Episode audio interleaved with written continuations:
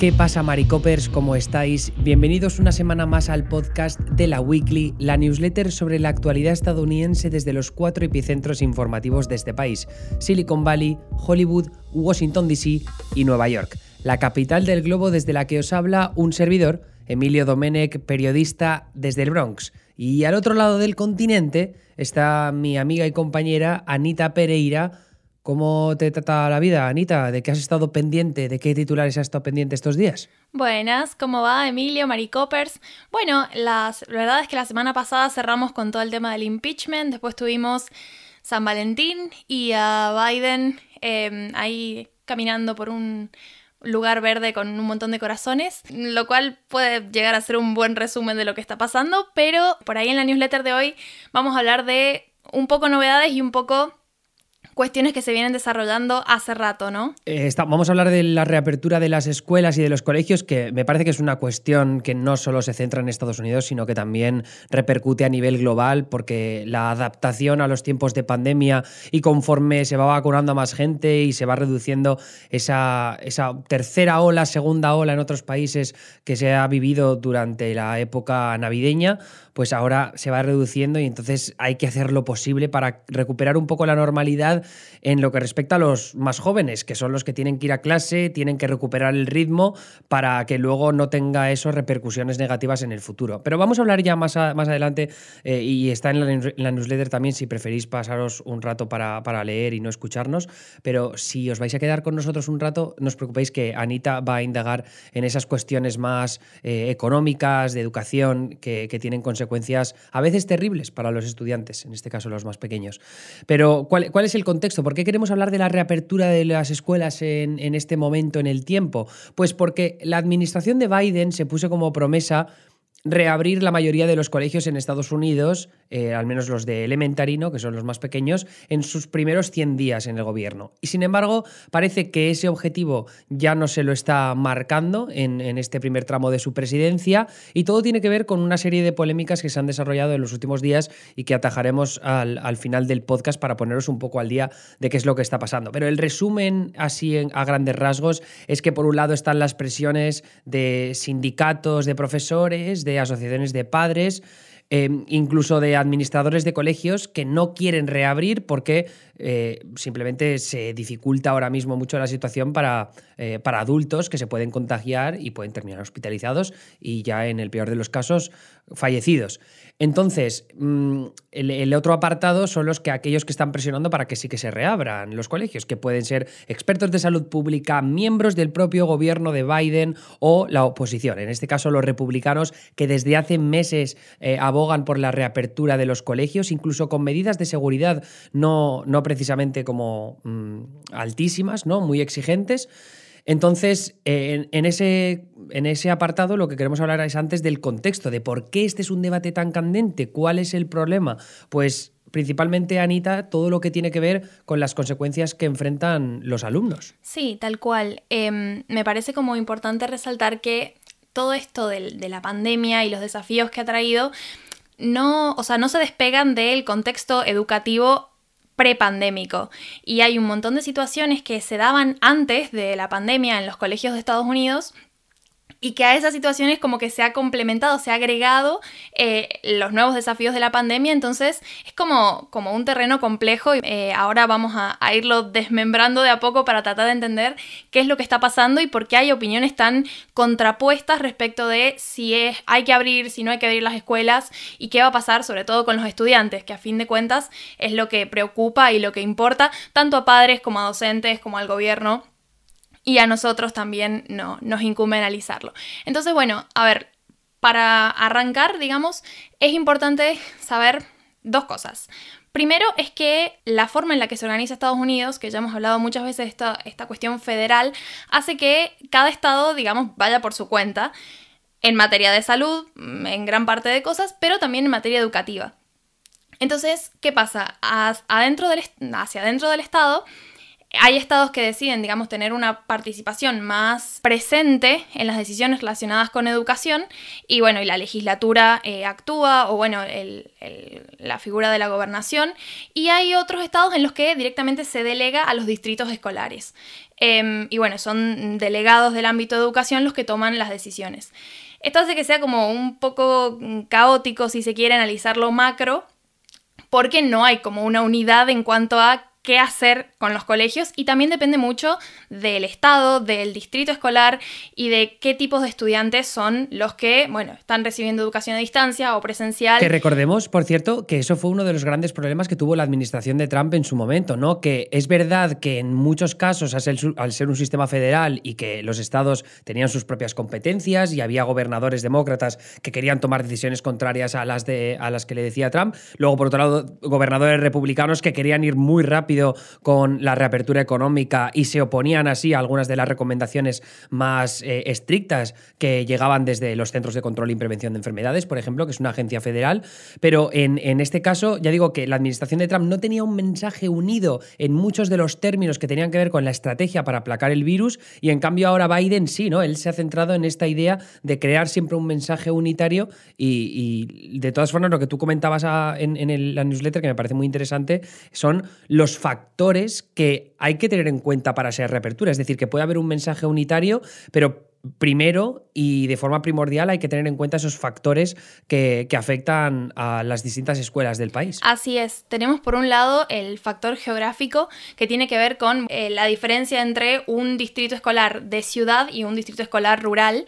Hay distintos estudios y estadísticas que apuntan a que son los distritos escolares de las ciudades los que tienen más probabilidades de contar con aprendizaje, eh, digamos, únicamente a distancia. Es decir, que no han podido encontrar la forma de conciliar la educación a distancia y la educación presencial como sí se ha estado iniciando en otros estados, digamos, con menos densidad poblacional. ¿Qué pasa? Que esto hace que la educación como baje un poco la calidad porque eh, la virtualidad al 100%, digamos, demanda que si el estudiante no tiene ciertos recursos o cierto acceso a internet, a medios técnicos, sea una computadora, un teléfono, eh, necesita, digamos, tener un cierto mm, nivel económico y una estabilidad económica familiar para poder acceder a una educación. Y aún así esa educación tampoco es lo mismo que presencial. Y esto se ve sobre todo en los, los grados más chicos, digamos, los niños que asisten a clase, no es lo mismo, mm, yo qué sé, enseñarle a leer a un niño en persona que virtualmente. Entonces, bueno, todos estos desafíos se van acumulando y encimando. Además está el hecho de que, bueno, hay una diferencia muy grande en cómo el, coronavirus se ha estado, eh, digamos, esparciendo en ciudades respecto de estados más rurales, porque, bueno, la densidad poblacional obviamente es un factor que facilita los contagios y que dificulta aplicar protocolos de distanciamiento, de prevención. Podrían empezar a pensarse eh, al, al considerar volver a clases presenciales, ¿sí? Y por otro lado, bueno, hay una inclinación ideológica también en las ciudades, que es lo que comentabas un poco vos antes, donde hay mayor densidad poblacional, bueno, esto lo vimos mucho de cara a las elecciones, hay alguna tendencia a que los legisladores, por ejemplo, o las figuras en eh, política estatal estén del lado demócrata y que sean más propensos a, bueno, tener una precaución al menos mayor en relación a los republicanos frente al coronavirus y si es conveniente volver o no. Entonces, hay una diferencia entre eh, la parte urbana y la rural. Y que en ese aspecto de la preocupación también entra ahí en consonancia algo que comentas como el factor racial, porque son los afroamericanos y los latinos dos de las minorías que más han sufrido las consecuencias del COVID-19. Eh, hay dos estadísticas eh, clave en este caso, que es que han muerto en más incidencia, han sido hospitalizados en más incidencia, también en mayor número conocen a alguien que ha muerto por el virus y de esa forma se entiende pues una encuesta que ha publicado Axios Ipsos en este último mes, el 55% de los padres negros y el 40% de los padres latinos están muy o extremadamente preocupados porque las escuelas de su comunidad reabran demasiado rápido, mientras que en cambio solo el 25% de los padres blancos están preocupados porque reabran demasiado rápido. No solo eso, sino que luego aparte las diferencias socioeconómicas de las que comentabas, ¿no? Al fin y al cabo hay un, eh, a nivel eh, de per cápita, los blancos son más ricos que, los, que las minorías, entonces también tienen mayor posibilidad de darle una buena conexión a Internet, un buen sistema, pues en este caso un, buen ordenador a su hijo para que atienda a clases, o por ejemplo, pagar a una niñera para que esté pendiente del niño mientras está en clase y los padres se van a trabajar. Entonces yo creo que al final es todo una, serie de elementos que hacen mucho más difícil eh, la convivencia entre las escuelas cerradas, la existencia de la pandemia y, los bajos recursos para que esto pues, sea muy negativo para ciertos estratos de la sociedad y que se está traduciendo en resultados específicos. De hecho, bueno, ahí en la newsletter hemos puesto un informe que habla de cómo estudiantes de, escuelas en contexto de, pobreza, digamos, han experimentado disminuciones en las notas de pruebas de lectura, de, digamos, conocimientos básicos del área educativa, mientras que los estudiantes de escuelas de a lo mejor un poco clase alta han tenido mejores resultados de lo que se esperaba. Y esto obviamente tiene que ver con lo que vos decías antes, el poder acceder los recursos que permiten mm, desempeñarse educativamente mediante la virtualidad y que, bueno, no, no está pudiendo ser igual para todos.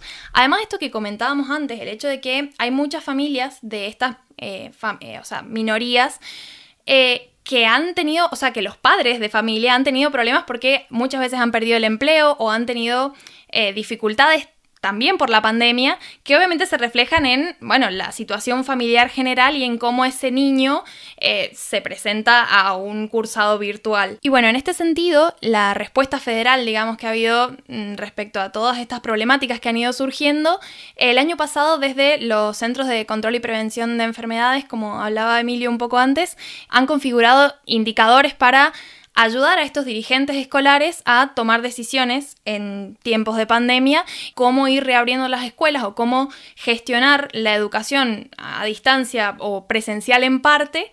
Y ahora, bueno, están empezando por ahí con un plan un poco más elevado y con el objetivo de eventualmente regresar a una presencialidad porque se está necesitando, digamos, los alumnos la, están demandando en algún punto porque, bueno, surgen todas estas problemáticas que no se pueden paliar a tiempo y hay una gran preocupación en muchos grupos de, expertos y analistas sobre que estos alumnos quizás no puedan recuperarse y, digamos, estar al mismo nivel que otros estudiantes de la misma edad o en el mismo eh, grado educativo que sí han podido tener acceso y han podido eh, continuar con el cursado virtual. Y, es verdad que la parte de la respuesta federal hablabas un poco de las eh, bueno, de las recomendaciones de los Centros de Control y Prevención de Enfermedades, que de ahí nace parte de la polémica porque se publicaron el pasado viernes y, ha habido pues, un follón tremendo.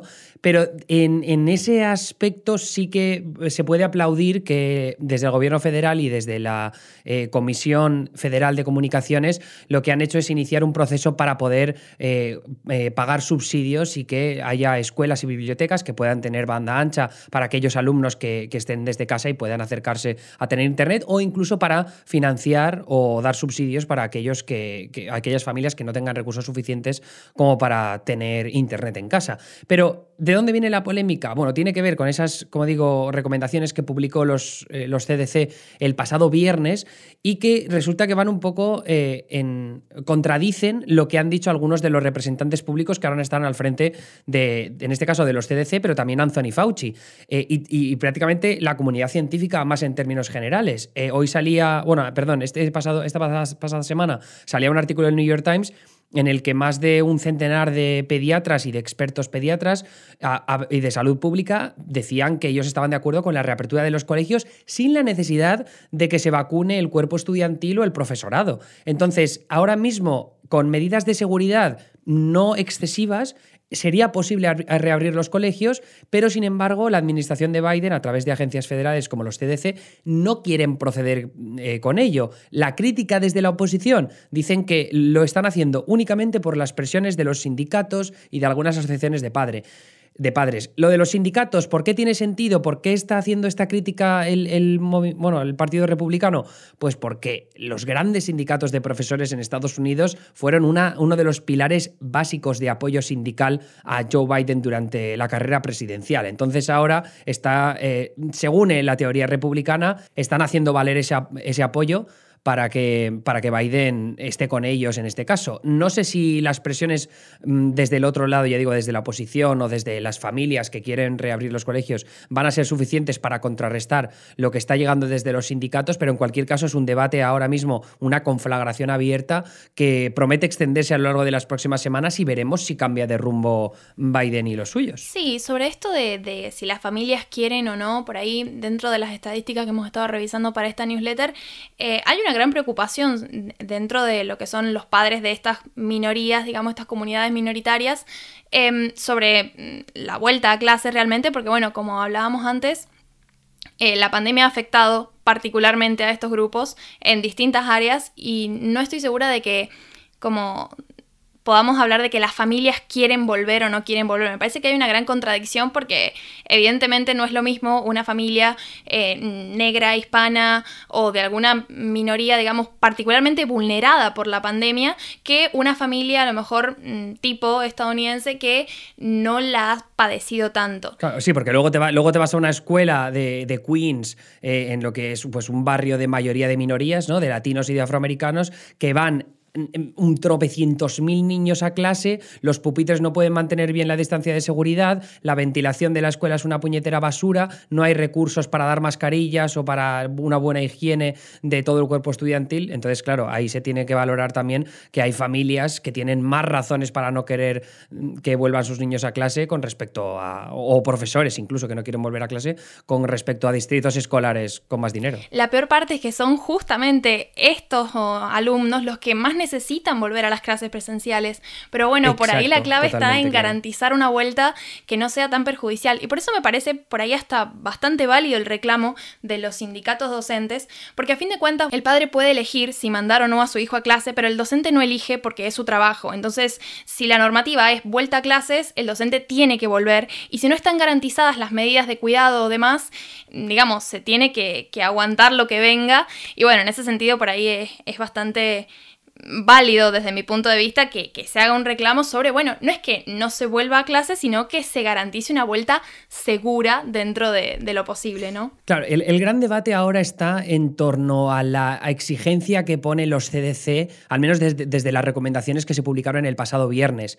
Eh, ¿Cuál es el mayor problema que hay? Pues que ahora mismo el protocolo que se tiene que seguir es bastante estricto, porque si tú estás en una zona roja, donde la transmisión del virus es bastante alta, alta los colegios no recomiendan que se reabran. ¿Qué pasa? Que esa zona roja eh, es prácticamente todo el país, es más del 90% de los distritos escolares de Estados Unidos. Entonces, eh, no te permite prácticamente reabrir ningún colegio y, pone en pausa todo el curso escolar, al menos en lo que refiere a las clases presenciales. Y de ahí vienen las mayores quejas, ¿no? Que una cosa es que estemos hablando de distritos escolares en ciudades donde pues, eh, no se puedan mantener esas, esa distancia de seguridad de la que hablamos con los pupitres, que tampoco haya medidas de higiene o de ventilación eh, a la altura de lo, que, de lo que piden los CDC, pero claro, eso no significa que se tenga que aplicar las mismas medidas a todo el país porque no hay dos colegios iguales, ¿no? De la misma forma que no hay dos personas iguales. Qué bonito ha quedado eso.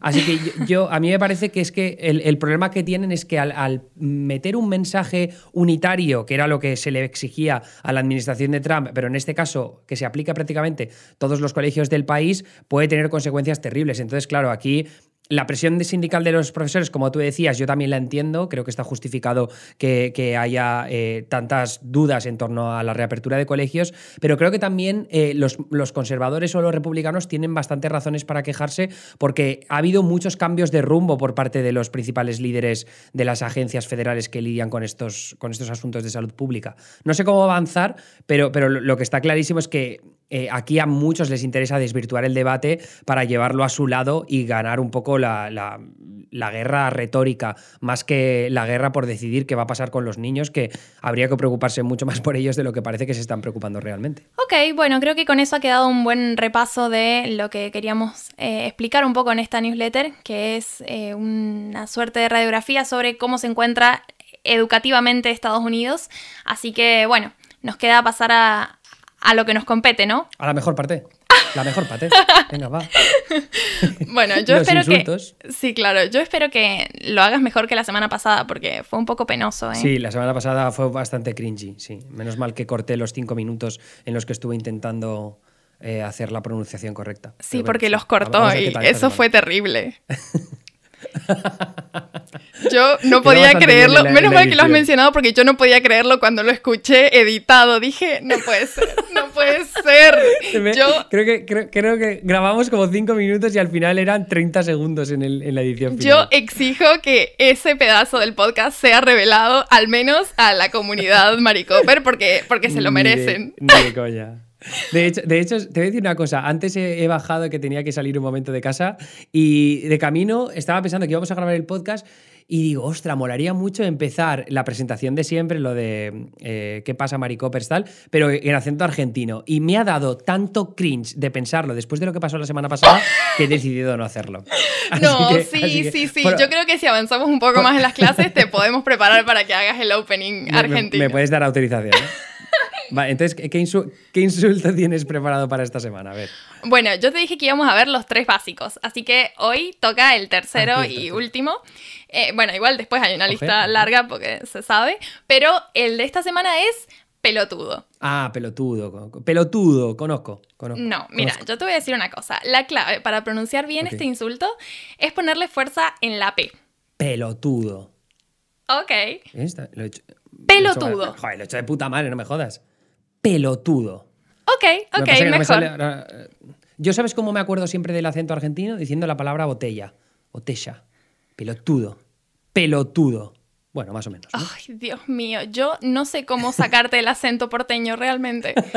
¿Sabes, ¿Sabes por qué sé hacer muy bien la P, pero no el resto de, lo que me pides? O sea, por, por decir hijo de puta. Exacto, pero es que, bueno, con, esa, con la misma dinámica con la que ustedes pronuncian puta, pronuncias pelotudo, pero un poco más largo, ¿no? Como fuerza en la P y en la T. A ver. Pelotudo. Exacto. Maravilloso. Ok, lo he hecho bien. Ole. Increíble, sí. Congrats. Ya, ya puedo ir a un partido de River, ¿no? Ya puedo ir a un partido de River. ¡Sí! Pero necesitas pues, mucho Arsenal para ir a un partido. cierto, cierto. Pues venga, lo dejamos con ese pelotudo eh, que ahora no lo he intentado hacer bien. Y nos vemos la semana que viene, Anita. Muchas gracias por todo. Perfecto, nos vemos la weekly que viene. Hasta luego.